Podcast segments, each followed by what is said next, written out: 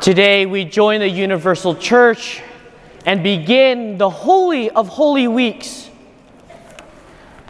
But for us today, as we hear those readings, we're reminded and re engage into the entrance of Jesus into Jerusalem.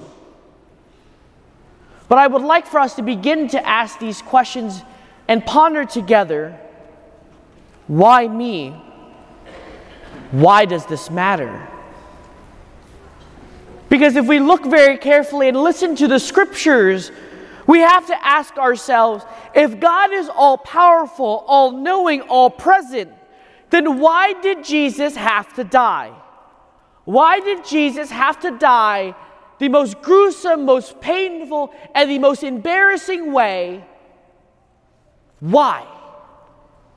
Because if he is God, if he's all powerful, all knowing, all present, then couldn't he just snap his fingers and say, This is all done? Couldn't he say, This is all fixed and everything would go away and Jesus would not have to die on the cross? Jesus would not have to enter Jerusalem to prepare for his sacrifice, prepare for the most gruesome death in Roman history. Why me? Why does that matter? If we listen to that second reading we heard from the letter of St. Paul, we can begin for ourselves to understand why us? Why were we so important to God, to Jesus Christ, that He Himself became man and died on the cross for us? We hear from that letter that Jesus did not deem equality with God something to be grasped at, but rather he emptied himself, took on the form of a slave. So, what do we get? What do we understand from that? That Jesus existed with God before creation. He was there in relationship with God the Father, and there was no sense of competition between him and the Father.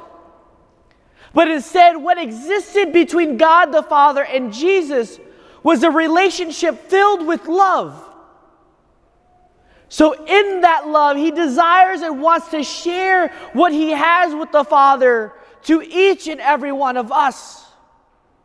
But because we, through original sin, have decided to stray away farther and farther and farther away from God, Jesus embraced the obedience and the love of the Father, became man, took on the form of the slave, being the lowly of the low in society, but most importantly, becoming man to reach every one of us. The interesting part is no matter how far we have strayed, no matter how far we have left God the Father, no matter how far we've turned away from God's love, Jesus has come to seek each and every one of us.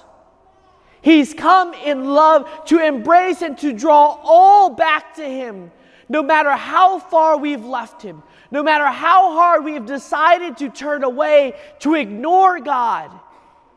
He's come to seek and to find each and every one of us. And therefore, he took on the form of the slave to be born as man so that he can restore each and every one of us back to that love relationship we were meant from the beginning. If we truly look and reflect in our hearts, we're never satisfied and content with everything that we do. There's always these yearnings, this expectation for more. Because what the world is providing for us does not satiate that desire. In the very intro of St. Augustine's Confession, he writes, My heart is restless until it rests in thee. We're meant for that relationship, we're meant for that more. And for that reason, Jesus Christ becomes man to help restore us back to that original more that we were meant to be. But to restore that, he himself has to show us what it means to authentically love. What is interesting is if we look at the gospel very carefully, he shows us what true love is. And it's very illustrated in the part as we read the gospel in parts. Because you see, as the presider, there was not very many dialogue parts that come from it. There was very little. So we begin to see what love truly is. Because in that, we see Jesus being ridiculed by the people who want him dead, who thinks he's committed blasphemy for calling himself the Son of God. He's betrayed by his very people that he's come to save. We've called for the crucifixion of Jesus Christ. We called for him to be put to death. And even worse, we've exchanged him for Barabbas, a known criminal, a known crook, the worst of society. But we didn't want Jesus, we want Barabbas to be released.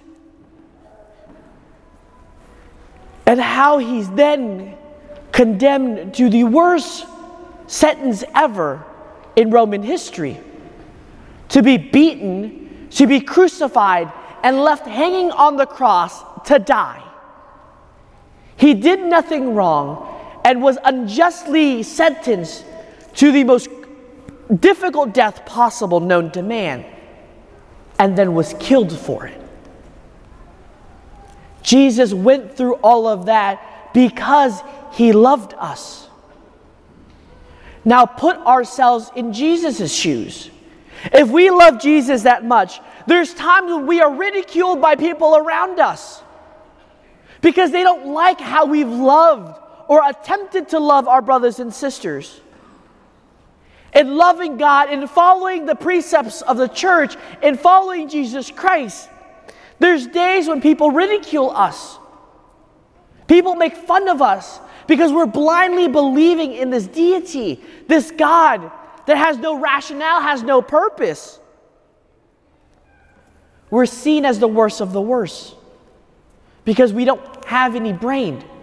We can't rationally understand and explain. We're just like children. We believe what we're taught. So we're no worse than, than uneducated people, the lowly of the low, the thieves of society. We're every day unjustly condemned by the world around us. And then finally, we're killed from within because it makes it difficult and harder every day for us to love God the way He's called us to. So, why are we here?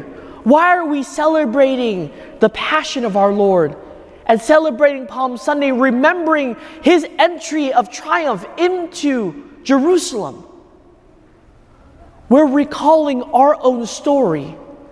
We're recalling how God has loved us unconditionally and how through Jesus Christ he wants to share that love with each and every one of us. It's not a theoretical concept to say God is love anymore, but it is now manifested and has shown us by His own example and by His own life what true love is. Love is a sacrificial, unconditional gift of self, not wanting anything for ourselves, but wanting the best for the other. And if we look at that very carefully, Jesus shows us that in this passion narrative. He shows us how he's loved us unconditionally.